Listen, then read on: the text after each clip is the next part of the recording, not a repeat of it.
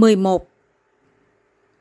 Hỏi: các ngành hay nghề ở Việt Nam, ngành hay nghề nào cũng phải tuân thủ nghiêm chỉnh đúng luật pháp, là phải có giấy xác nhận của chính quyền.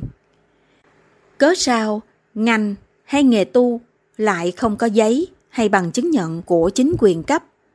Tại sao lại có chỗ sai luật này? Đáp: vì nhà nước chưa có ban hành luật người tu theo các đạo, nên những vị tu theo các đạo hiện nay chưa được chính quyền cấp giấy chứng nhận là vậy.